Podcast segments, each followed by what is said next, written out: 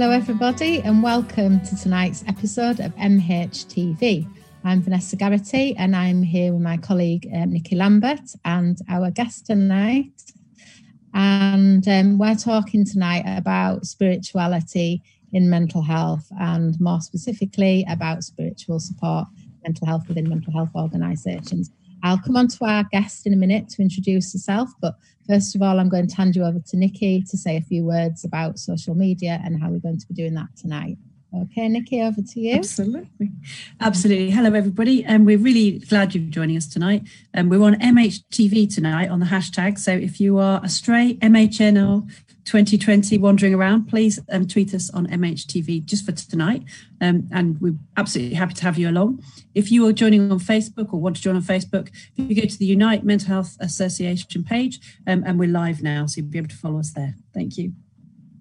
Okay, thanks, Nicky. And, um, and Yasmin, over to you to introduce yourself first of all. Okay, thank you very much. Hi, all.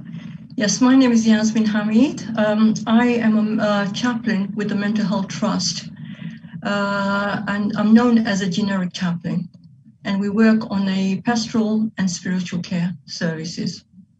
Brilliant. And thank you for joining tonight. I'm really looking forward to tonight's conversation. And I guess um, what intrigues me um, at the outset really is um, that you call yourself a generic chaplain. Can you explain a little bit more about what a generic chaplain is and the differences between a traditional chaplain and a generic one? Thank you, Vanessa. Yeah. the difference between the two is when there is a chaplain who goes into a ward, he would be faith based, mm-hmm. uh, i.e., Catholic or, uh, or, Church of England. Uh, when it comes to generic chaplains, it means that they uh, would work with people with any faith or no faith. Mm. So basically, it could be a, a, Church of England, Catholic, Hindu, Muslim, whatever it may be, or maybe a patient, service user, or staff who doesn't have any faith. So we were, would work on the basis of spirituality and pastoral care. Mm. So mm, that's really interesting. And how would you how, how would you um how would you do that given like the number of different um, religions that people um, find themselves connected to um, these days? How would you how would you work in a way that met lots of different religious ways of life? Very interesting question. Um, yeah, uh, the way we would work, or I would work, because when you go into a ward, uh, or if you see a patient or a staff service user, mm. you do not look at their religion, what their background is the, the actual discussion, the connection is based on what the individual brings to you. Mm. Yeah. So you don't, you're not going in there with a preconceived idea, okay, I'm going in there, I'm going to dictate whatever. It is what they would want to talk about. So it's about relationship, connecting with them, and see what they they feel com- comfortable with. Yeah. Yeah. yeah. Yeah, I think that's really important because um, there's um, there's an assumption, isn't there, that um, chaplaincy is is just about providing people with support in terms of their religion, but obviously it's also about looking at people's spiritual beliefs. And certainly, you know, you work in a mental health organisation. Imagine, you know, you're working with lots of people in crisis, and um, you know, if people are in crisis, isn't that a time when they look towards their sort of spiritual spirituality, perhaps more than at any other time in their lives. I would say.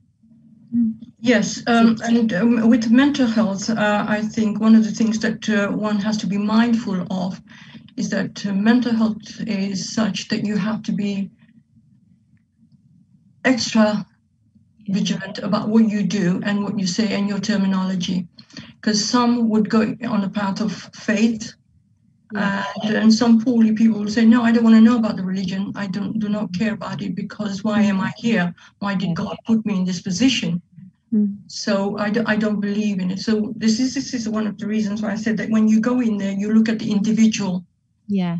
Yeah, and not what their what their faith was or is or doesn't have and it helps. And uh, if you connect with their spirituality, some people would say my spirituality is I feel happy when I watch TV. The other one says, oh, I like going out for walks. Mm. It's all about connection and what makes yeah. them feel good about it or good about themselves. Yeah, yeah. So, I mean, talking about that, what intrigues me as well, if you're happy to share with us, is your personal journey and what led you into um, chaplaincy. It's it has really been a progressive journey, uh, and my inspiration was my mother. Mm. Uh, we come mm. from a very uh, kind of uh, religious family. Uh, being a Muslim, you know, you brought up in in a spiritual way and all that. But my mother was very inspirational. Um, there was a time when, uh, in early days of my life, um, I had worked in different areas, uh, in different jobs, and I was sitting with my mom one day, and I said to her, "You know what? I just don't feel happy. I don't mm. know. I'm just not happy about this job." She said, "What do you want to do?" So I said, I'm not sure. And mom's answer was, You like talking to people and listening to people. So why yeah. don't you look for something in that area? Mm. That that started my journey, which led me to go into a uh, a day service, where I started working with people with learning disabilities. And there was a time, there was a young man there who, with whom I had a good relationship, working relationship. He was our service user. And uh, something changed in this young man, and uh, his behavior changed. So it gave me the opportunity to sit with him and talk to him, only to find out that he was grieving. He was scared of dying. Yeah. And to find that he now his uh, father has died and he doesn't know how to grieve. Mm. You know, he was uh, so that gave me the and I started thinking about it and said, no, this is something that I want to go into. Yeah. So I uh, became a counselor, followed by uh, you know doing uh, theology and uh, into chaplaincy, which was a part time. First, it was volunteer work. Mm.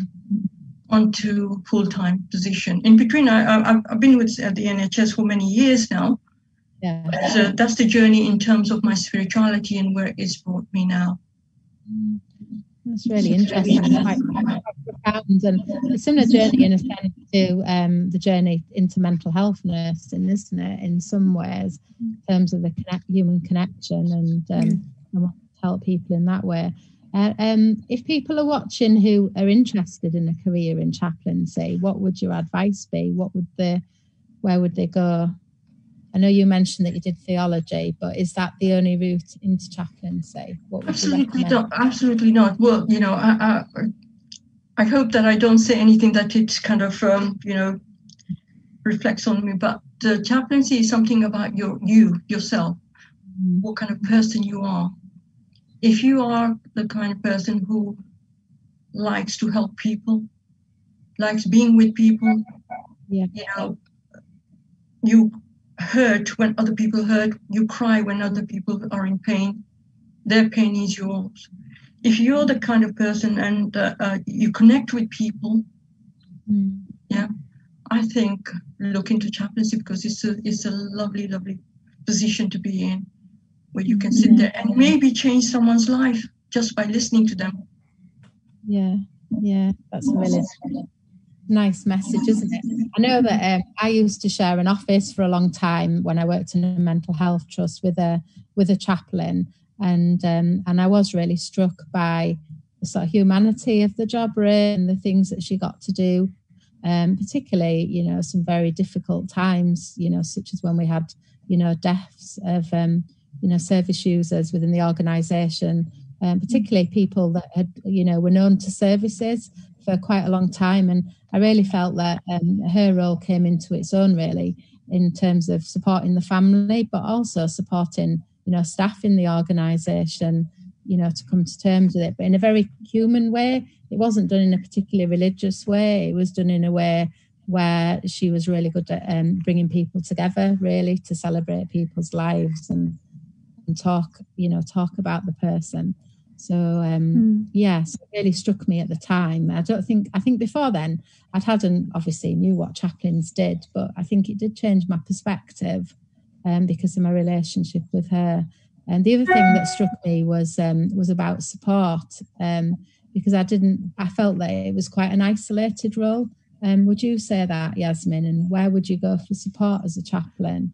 Because you must deal with some quite. You know, uh, I'm absolutely um, blessed that we have. Uh, um, we're a very small team uh, of chaplains, but um, you know, um, my manager, who is absolutely a gem of a man, whom I can ring anytime and talk to. So I've never ever felt that I was isolated Yeah. or didn't have anyone to talk to because you do in chaplaincy, uh, like any any job, when you've had a stressful day, uh, you do need to talk to someone Yeah. before you take it home because you have a home life too. You've got children at home. You don't want to take it home. So yes, I have a great uh, source of um, support. Very Yeah. humble and pleased with that. Yeah. And Nicky, any questions on social Yeah, already. Oh, yeah, great. absolutely. Um, so, um, Alfonso, hello. Um, COVID 19 has limited most activities and visits on, on wards. Were the spirituality needs of service users still met and acknowledged? And how did you manage this? Yeah, that's a great question. It is absolutely a fantastic question, and um, this is what I have uh, been working on since March when it happened, when we were told that uh, COVID 19 and uh, what the, the government guidance was, where families could not visit patients. Um, it- there was a lot of confusion, a lot of uh, anxiety with the staff. Um, where I was asked if, uh, amongst my colleagues, we were asked we would be, be willing to be de- redeployed in the area where there was COVID 19. Hmm. And uh, we, we kind of um, very gladly said yes. But I remember my first day. I need to tell you about this journey in order to appreciate what happened. Is that um, when I arrived that first day, I was so scared because I didn't, I didn't know what I was going into. It was an unknown territory for me. Yeah. When I went in there, staff were anxious. But the brilliant thing was that it became a, um, a united family. We all kind of got together and started working together. Hmm. Now, in terms of activities, there wasn't much activity because everyone had to be mindful of the, of the virus. Yeah. So, uh, you know, we couldn't do much activities. But what I did uh, in my role, and I thank God for that, is that uh, the wards that I was working in were predominantly uh, of different faith to mine. Most of them were Christians, some Jewish people, uh, uh, non non faith people. So wherever I found out who were what their faith was, um, I actually purchased a um, speaker, a Bluetooth speaker, Hmm. together with my iPhone. I tied it around my neck, put the PP on, and would go into the uh, rooms of the patients who were struggling uh, or were dying. And we would put um, on the whether it's hymns, Lord's Prayer, any any requirement, whatever they needed at the time, because we of all the people I I appreciate that uh, appreciated that because I knew that uh, the family out there who can't come in to hold their loved ones Hmm. who were taking their last breath Hmm. know that there is someone in the Yeah. in with them. It's of Hmm. great comfort, isn't it? Absolutely. Yeah. Hmm. So, um, together with the, the managers who happens to be Christians, we would find out what their faith is, and accordingly, I would play their religious uh, prayers. And this is how we did whatever, I wouldn't call it activities, but this is what we did to make it easy for, for the service user, for patients, Hmm. And then go back and ring the family up and say, he or she didn't die alone. We were in the room with them. Yeah. So important. Incredible. Mm. incredibly tough, um, Mm. but also, um, you know, incredibly privileged to spend time with people at the end and be able to comfort them. And, you know, just think, you know, if it was your own friends and family, just knowing that somebody was there on the end. I mean, it must have been absolutely horrendous. Like everybody, you know, um, particularly on social media, you know, reading the sort of personal stories on social media, including, you know, people that I know who lost relatives and mm. weren't able to be there with them in hospital. And, you know, it must have brought such relief to the family and comfort knowing that somebody was there with them at the end. And yeah. I can't imagine it. Yeah, and uh, I, th- I, suppose one of the things that I uh, I was kind of reflecting on was um, when my mother was dying. I remember that I was sitting next to her, not during COVID. She died many years ago, and I remember holding her hand and saying, "Mom, I remember this touch. I remember your soft skin. You know, when you're gone, that that's going to be in my heart." Yeah. And then to think about the families who couldn't do any of that, who couldn't come and even sit with them or, you know, for the last few minutes or um, mm. before their death. So it was kind of humbling for me that God had given me that opportunity to sit there and do what I mm. could. Yeah. I didn't compromise my faith in any shape or form. Mm-hmm. But I provided, I'm hoping that I provided for people who are struggling with their own yeah. I think so. I think so. And I think it's it's very odd odd thing, isn't it, that it's it's out of our own kind of pain and grief and loss that we're able to really support and connect to other people. It's almost like um like pain is the price you pay for love sometimes, isn't it? And to be able to share that and to be able to connect to people is so so important. And I, I wonder how good a job we sometimes do in nurse education and even in nursing practice about talking about that side of the work you know, I, I think, you know, I've learned a lot from the chaplains I've worked alongside about, oh. yeah, that connection and the importance of it. And also the relief of knowing there isn't a right thing to say. Mm. It's about, it's about being there. And it sounds, if you, when you read it in a book, it doesn't make any sense. But when you do it and you go through it with somebody and you, you're with somebody when they're, when they're dying, it makes such a big difference to how you understand um, life, I think, and what's really important. Mm, absolutely. And one of the things which was uh, uh, lovely to see was that um, the managers, I gave, I asked if they wouldn't mind joining in the prayers, uh, you know, because they're of the, of the same faith, or to say the goodbyes, uh, you know, to do it the way they want to do it, so they could go back and talked to the families and said, actually, I was also there. And these are the things that we did for that individual.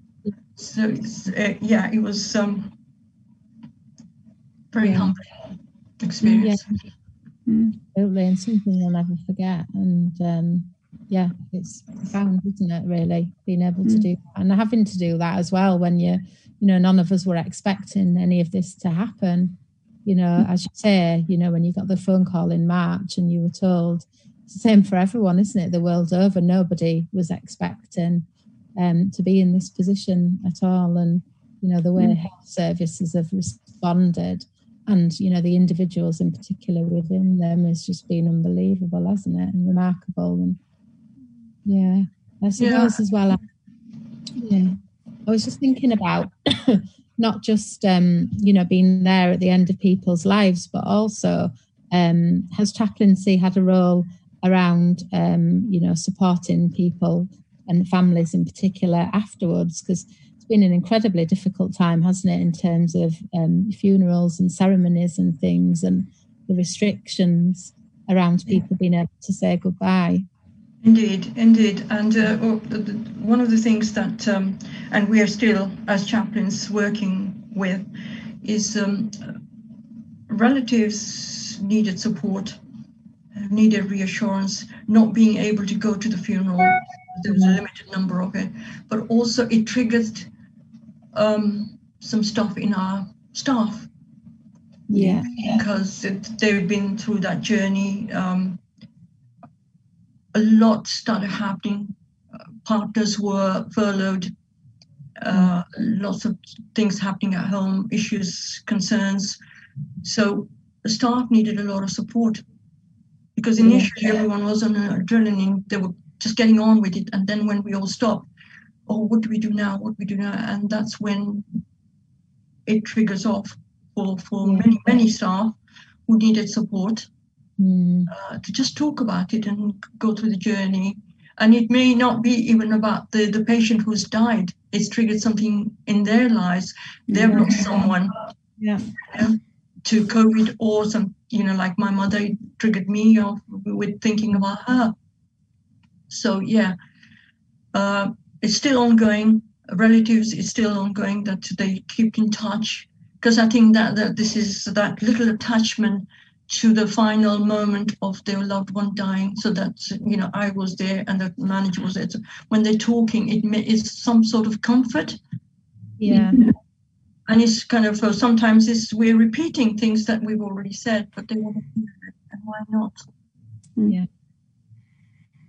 I've got some some more comments from people watching. So um, thank you very much, um, Michael Haslam. Um, as mental health professionals, we have our own toolkits to use with service users and patients, but the importance of just being present with someone holding their hand is underestimated. So I think people are agreeing with you. Um, and Jade, who's a student, is, um, is, is talk, as you answered a question about um, working in COVID at the moment, just saying how interesting this is. thank you, Nicholas, for joining in as well. we've got another question spirituality is such an important aspect in our human experience, whatever that might mean with might mean to us. And with COVID nineteen, we've heard and seen such powerful stories. Thank you for sharing yours with us. Um, in terms of, of nurse education, how come there's so little taught about spirituality? Is there anything that we can we can do about that in terms of um, educating staff to just be a little little more prepared, maybe to to, to look at some of these questions? Yeah. What a lovely question. Um, we are in talks at the moment because this is this is the time when um, chaplains or chaplaincy or spiritual care has actually surfaced. We were always in the background and still are with some people, but people didn't know there was a chaplaincy department or spiritual care department. Mm. But now, because we're at the forefront of it, people ring us up, yeah, on a regular basis. Um, people who didn't know what chaplaincy was are curious because they've seen us work. Mm. So, yes, uh, um, we hope and pray that we get more chaplains because there is a great need and it should be highlighted what chaplains, not just me, but around the country, what chaplains are really doing and not mm. actually talked about. So I think it would be great to kind of highlight and touch on what chaplains are doing um, and share the stories. Yeah, it would be great. Yeah. Yeah. Thank you. Is there um is there some sort of um, network within chaplaincy? Do you um do you regularly connect with chaplains from other um organisations around the country and things, or okay, and um, local contacts? What first of all, I could I I would easily say that um, um one of the places to uh, kind of uh, connect is with uh, College of Healthcare Chaplaincy. Yeah. Uh, once you're a member there, you will get to know a lot about it. There, there's a lot of educational stuff. We're having a conference in October. Please do join us, whoever can. We're from mental health or mental health settings. Join us uh, in that conference. Uh, and there are uh, uh, yeah, religious leaders or religious sects where they have their own WhatsApp groups of chaplaincy. If anyone is interested, I could always find out for them and send them the link. Uh, uh, there, there's many groups now where you could connect with chaplains. Uh, if you uh, if you want a generic chaplain or you want as a uh, you know your own faith-based chaplain, we can always connect you with them. So it's not an issue. Yeah, great if we could later to that. I've got a couple more questions. Busy tonight. so, um, a question from Dave. We know that staff working through COVID have suffered immensely with stress and distress and moral injury. How have uh, chaplains been supporting NHS staff? Well, you are NHS staff, aren't you? Yes. Yeah.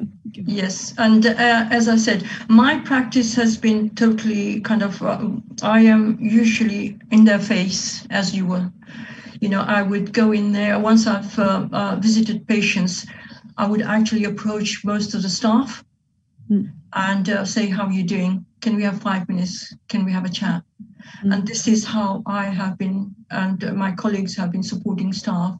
Mm-hmm. And, and it's on the increase where staff really do need support.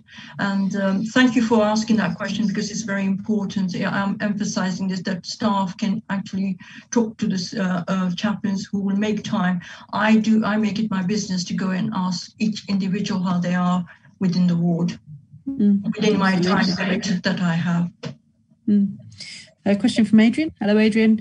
Um, we can't have holistic care without looking at biopsychosocial spiritual care. So, how do we help um, staff and NHS staff um, understand and listen to others um, talking about their fears and their hopes?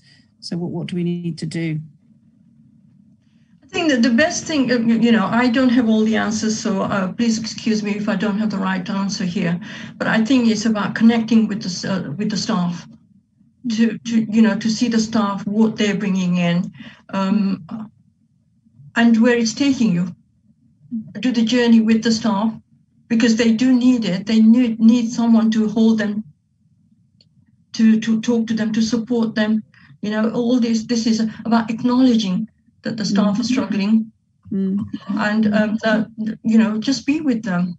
Mm-hmm. I'm, I'm, sorry I was going to say, um, I think, uh, particularly in mental health, um, we do deal with death, but we deal with it in a very different way. We often experience sudden, shocking death, and that's mm. a very challenging thing that brings its own brings its own problems and brings its own sadnesses. But I think that, that, a lot of mental health staff weren't necessarily prepared for the kind of physical aspect of, of, of long-term care. You know, we, we, were suddenly in the situation where people, we were suddenly nursing people in end-of-life situations, not able to transfer people, and suddenly having um, older adults who who who, who are aging and, and dying as a result of that, um, but also people with COVID who were nursing for the first time. And I think a lot of staff were very afraid during that, not necessarily just because of COVID, although that was scary, but just afraid that suddenly we, people were exposed because you always want to do the absolute best for somebody. And I think if you haven't necessarily had had um, to work in that kind of palliative way before, it is quite frightening because you you only get one chance. You don't want to mess it up for somebody. I think, so I think there was a lot of anxiety. I think what struck me as well in mental health was and and in learning disability services as well was that um, when people are dying, um, who you know nurses have had like long term relationships with these people, absolutely, and, and in care homes. So you mm. know, if you work in a care home, it's it's um, you know you develop relationships with yeah. people mm. working with. If you lose someone, it's very different to somebody mm. being admitted, um, you know, onto a hospital ward and you know and dying the same evening. And um, and I think um, yeah, incredibly mm. tough you know, and I, I don't know really how much um, emphasis has been on that really about, you know, the, the sort of emotional labour that nurses have had to go through over this period has been, you know, mm. incredible mm. really. Not just mm. nurses, of course, but, um, you know, focusing on nurses, being a nurse. And, and because I think nurses are often the people who are there a lot of the time, aren't they? They're the, often the people that have got the longer relationship with people mm. in ward settings and in care homes. So, mm. yeah. Got another question. Uh, how do you manage a situation where families have one belief, but the service user follows another path during a period of stress? Well, it, for us, it's about the service user, uh, whatever the service user needs, because he's our, he's our patient. Mm. So we would have to follow what what uh, his wish, wishes are or her wishes. Mm-hmm. Mm-hmm. Uh, and if it's an adult, uh, obviously, you know, that, that's exactly what we do. Mm. Uh, another question: How how can we increase the competence of nurses um, to be able to provide spiritual care? I think Nicky, you answered the question, or I think Vanessa. It's about education we need to be we need to be going into the, the wards. We need to do a lot more of uh, uh, training. Uh, one of the things that I have actually spoken to my team is that when we're employing new people, where there's a, a training going on, that spiritual care should be part of that training. That mm-hmm. you know, if you come across a patient or staff who needs, a, we're here. So it should be a mandatory training about knowing about spiritual care mm. uh, uh, and the, the, yeah. the, chaplaincy department. So it's about education, I think, and this, this, is the only way. And if we work, if we all work together, we can achieve it. Mm, absolutely, I think so too. Yeah. I've got a question from a student nurse or from a WhatsApp group saying, um, mm-hmm. "What's the best best part of your job?" which is quite nice actually, because I thought they were going to ask what's the worst part of your job. I got to the bit where it said yeah. best. I was pleasantly surprised. Yeah, yeah, we like that. oh, it's it's, it's a it's, it's a fab question. It is really yeah. The best best thing is I love people, right? Mm. And when when I am able to sit there and just listen, it's not about me talking about about me mm-hmm. listening and seeing that there it's made a difference to that person just talking to me somebody who's just walked in really really upset sat down started talking offloading and suddenly you see the changes changes in them mm-hmm. it's about connecting with people yeah i just love doing that and uh, yes that's that's my answer another one, which I think I think this one's a little bit harder. okay, let's see what you think. so this well, again, can take over then. this, this, is another second year saying, um, what's um, when you're working in mental health, do people's um, ment- mental distress get mixed up with their uh, religious beliefs, and how do you manage that? Oh, that's absolutely. a really good question, actually. Absolutely, absolutely. Um, on um, many occasions, we, uh, we do get that, that uh, somebody who's come uh, with uh, a faith, uh, and um, because he's so angry that he's not well, he then starts blaming God. Mm. And when he starts blaming God, he doesn't want to know anything about God. Mm. So, how would I manage it? Mm. As I said before, I look at a person, what he's he's all about or she's about, Mm. If he doesn't want to talk about God, then I don't want to make it worse for him by talking about it. Yeah. Because you find that you just need to sit with them in that safe place, in that comfort, where he or she feels comfortable. So, not to bring God into anything or spirituality, just sit and wait. Mm. And t- most of the time, you will find after after they get start getting a bit better, they would realize and they would come back. On the other hand, when there's a non-believer who, who doesn't have a faith, I shouldn't say non-believer, who doesn't have a faith, comes in, suddenly finds religion. Mm, yeah. Yeah. On many occasions, um, uh, we've had uh, people who had um, come into uh, one of our mental health units, and because I am a regular visitor there, they would say, "Oh, I want to become a Muslim," mm. and uh, it is a hard one but also it's very easy mm. because that gives me an opportunity to talk to him about what Islam is about. And that we cannot just make a decision about becoming a Muslim. It's yeah. a very long drawn process. Mm. And nine out of 10, I would say 99% will never convert to Islam. Yeah. Yeah. So it's about letting them know that you don't need to convert because I, we say revert because I'm a Muslim mm. and you like the way I, I talk to you, that you think that that's going to, mm. you know, let's talk about your journey, how you feel about faith and religion. Mm. So that's, that's how I'm doing. I hope that answers the question. I think it answers it very well. Absolutely. We've got another one. Is it the responsibility of nurses to provide spiritual care, or is it chaplaincy work? Um, yeah. You see, that, that, this this is a little bit of a political um, question, but I will answer it the way I think is fit to hmm. answer. Yeah. Nurses have um, have this. Um, they they have been told that you are clinical. Mm.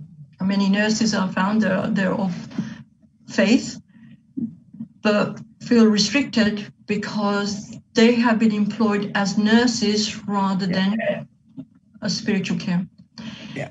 So there is a little bit of, um, uh, uh, you know, I've had these questions many a times about whether they, uh, you know, they can mm. talk about religion. You see, uh, I'll give you an example.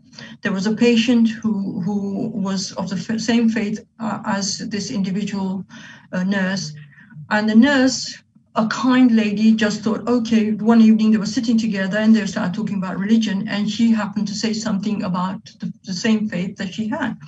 Mm. And in a meeting, he he mentioned it that oh, this nurse was really brilliant, and she spoke to me in a manner that you know I understood. Mm. And uh, the nurse was uh, kind of uh, asked a question: Who what who gave you you know why did you do that? Uh, so it mm-hmm. some it's a delicate thing. You have to go to your own management team and find out how far you could go in terms of your spirituality in terms of the nurses. Mm. i hope that answers the question. It does. It does. it's one that always um, causes concern to people isn't it? But i think it's it, on one hand it's incredibly simple but you're right on another hand it's incredibly complicated. So for me um, as a nurse you're a therapeutic tool it's not about you. And yeah. so if you're able to offer something that person needs, that's different. It's like talking about politics. You can tell someone how to vote, or you can tell somebody how they can register a vote. You can tell somebody, you know, oh, you can do this or you can do that, or the election's coming up. What you can't do is tell somebody how you vote and tell them to do the same. And I think it's the yeah. same thing with God and spirituality. Surely everybody has an internal life, don't they, of some yeah. kind or another and if if there's something that um, you can offer somebody that they've asked for that's very different than sitting down and putting it on somebody. And i think again it's because it's such a personal thing that personal and professional identity can get mixed up for people. And when you're in situations that are fast moving and fast changing they are complicated. But i think all human interactions are a bit complicated and we're quite used to dealing with all the other aspects. So i think you're absolutely right. Go speak to your manager management team and, and figure out how you how you want to manage it in a way that you would with any other complex question. And also, also, if you if you're not able to do that, just signpost the, the patient. Absolutely, yeah, yeah, absolutely. If you think that he needs that support, or she needs that support, mm, just signpost. Absolutely, like you do, like you would with a dietitian, like you would with an OT. You know, th- th- there's a reason we work as a team, isn't there? Because everybody has different gifts to bring to the table, yeah. and you know, I remember when I was sort of first working, people were talking about um, helping somebody stay upright is, is like a tent pole. And you need lots of different guy ropes coming off it. You can't do the whole job by yourself. And it's not good for that person and it's not good for you to do that. The more sources of support somebody has, the better they will be able to manage. And it, it just makes perfect sense to me then. And I think you're absolutely right. So if there is anybody out there, make sure you know who's who needs to think this through. Speak to your management team, speak to your chaplains, and figure it out. You know, don't run scared from it and just think well, this is an awkward problem. But yeah. absolutely embrace it. Fantastic. Thank you. Let's see if we've got any more questions coming in. Mm. It's really interesting, isn't it? I think I think what you were just saying as well, Nicky, is about the sort of broader concept of spirituality as well, isn't it? That I think as hmm. nurses we've got um, an important role to facilitate conversations um, mm that are about spirituality in the sense that, you know, people that we work with often in crisis where they're reassessing and questioning the meaning of life and mm. what direction they're going in and what's important to them mm. and what it's all about you know mm. what is life all about kind of thing mm. they're spiritual questions aren't they that we you know we we can yeah. answer them and by asking those it informs how we work with someone and and just what Yasmin was saying about um you know sitting people and with people and having a human connection.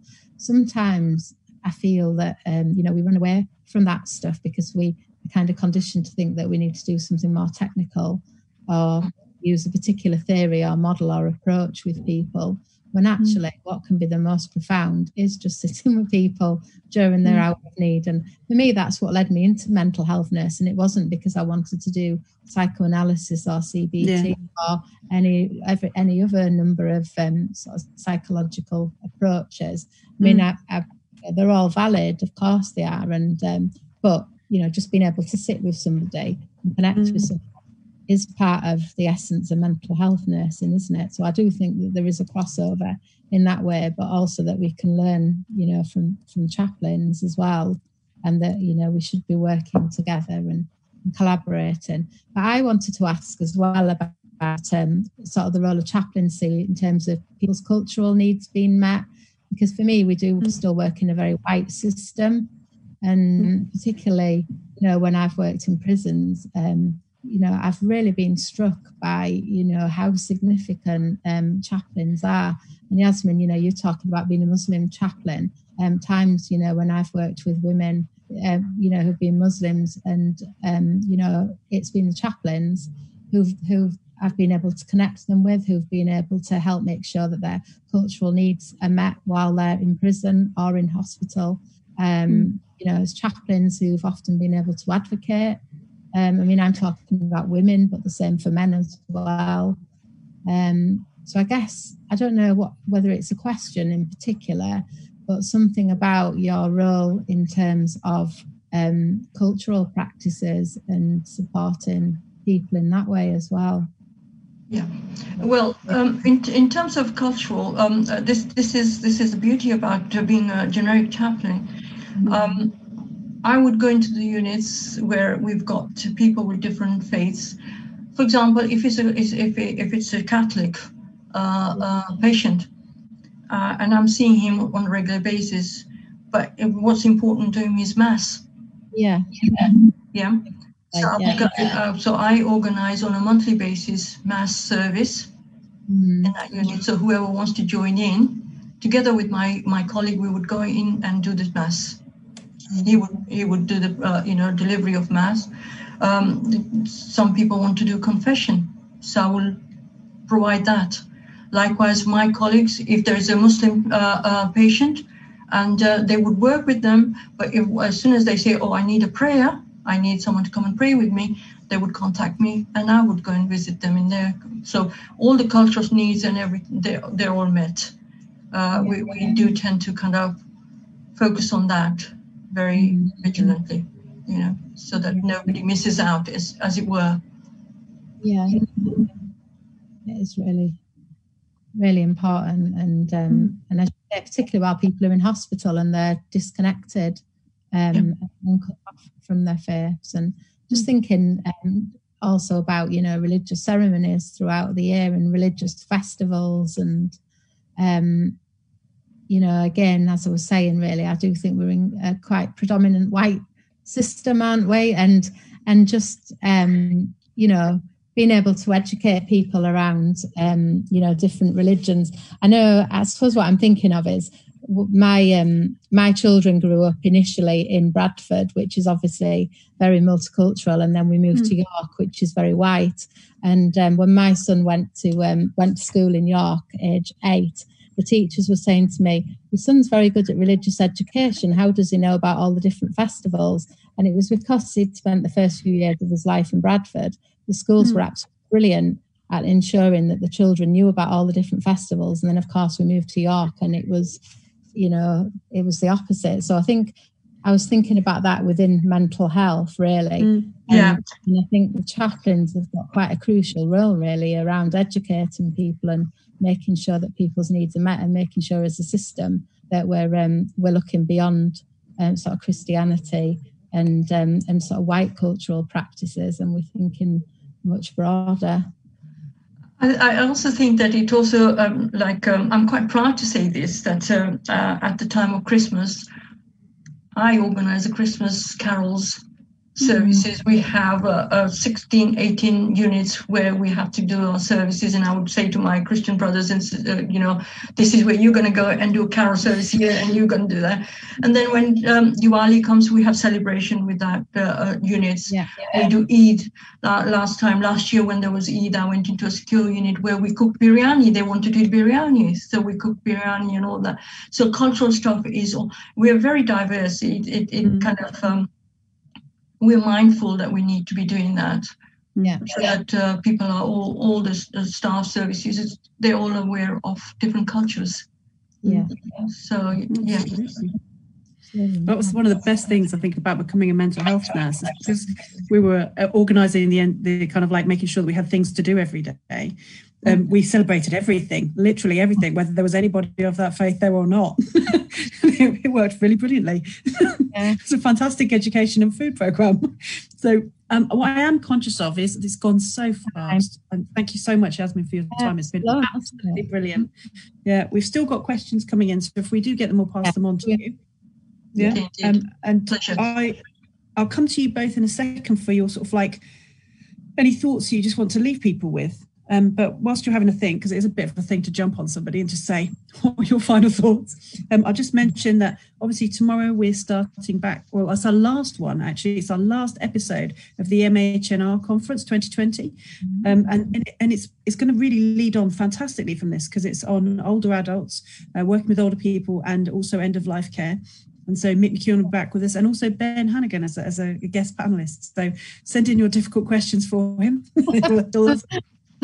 um, and also next week we've got um, for MHTV. So next Thursday we we will be back and we're with with an all Wales episode, and I'm really excited about this um, because it's policy, voice, and power, talking about how people can work within sort of structures of systems um, in order to to get the best care possible for their for the people that they're supporting, and also for their colleagues, so that we're working in systems that that allow that kind of human space.